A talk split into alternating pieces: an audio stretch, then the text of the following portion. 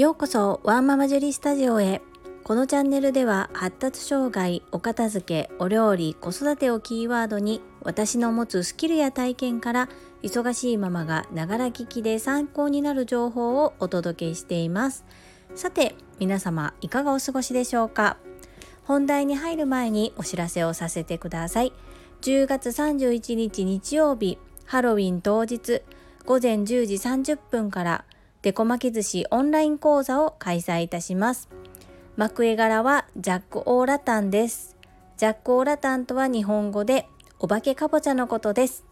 デコ巻き寿司ってなーにという方は第6回目の放送またはプロフィール欄からインスタグラムをご覧くださいませ。料金は税込2200円です。お問い合わせは公式 LINE より受けたまわります。皆様のご参加お待ちしております。そんなこんなで本日のテーマは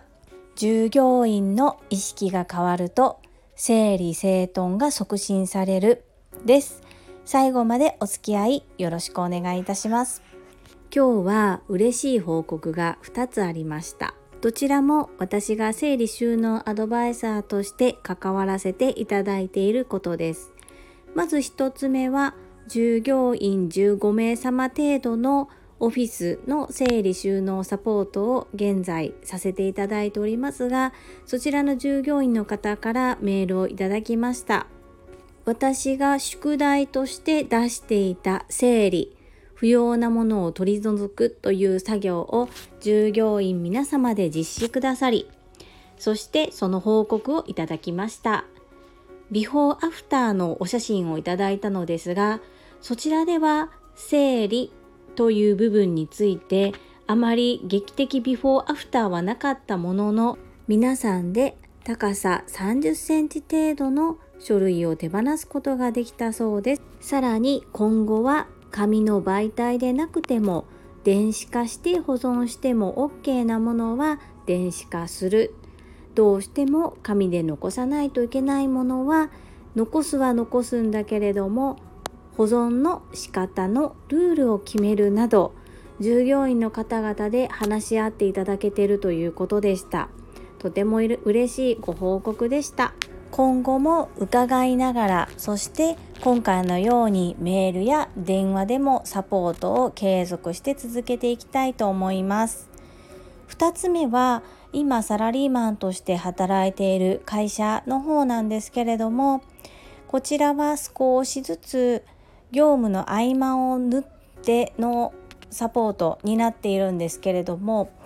どちらかといえば私が中心になって、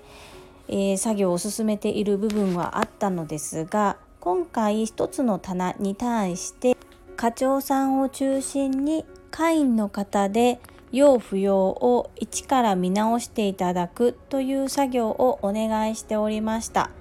その宿題を今日実施してくださり不要なものが出てきてそれらを手放したよというご報告をいただきました。そして月刊誌ですね。月に2度送られてくる紙の媒体なんだけど実際は紙を見ずに電子化されたものを利用して検索をかけているというお話でしたのでそこに対しても今後紙の媒体をどうするのか見直していきますというふうにご報告をいただけました本日は2箇所で私が携わらせていただいているところの進捗をお聞きすることができたとても嬉しい日となりました。今自分の勤める会社以外でサポートさせていただいてる企業さんそのオフィスに入って感じることなんですけどもこのサラリーマン25年で私が経験してきたことがすごく役立っているなっていうことです。たまたまなんですけども私はスタッフ部門に配属されていることで中小企業に入っても中小企業の中でもやっぱりスタッフ部門に関わるところってあるんですよね。あの先ほどの月刊誌だったり法令集こういったものを、まあ、時代の流れでもあるんですが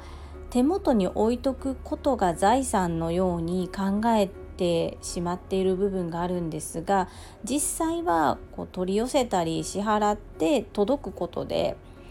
安心してしまっていて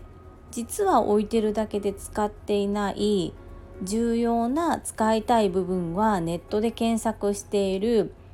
でその書籍に対して結構な価格費用をかけている。っていうのが見て取れます。もしこれが私がサラリーマン経験がなくそういう職場に配属された経験もなければおそらくそういう目線でお客様とお話しすることはできなかったのかなというふうに思います。やっぱり意味があるんだな何をするのでも無駄はない全て必要な経験だってよく最近耳にするんですけどもそれをまじまじと実体験で最近よく感じています。もしかしたらこの放送をお聞きの方の中に今している仕事を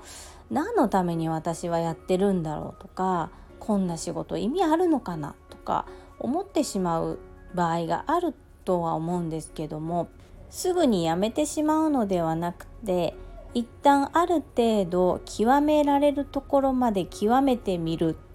っていうのをおすすめしたいと思います。それで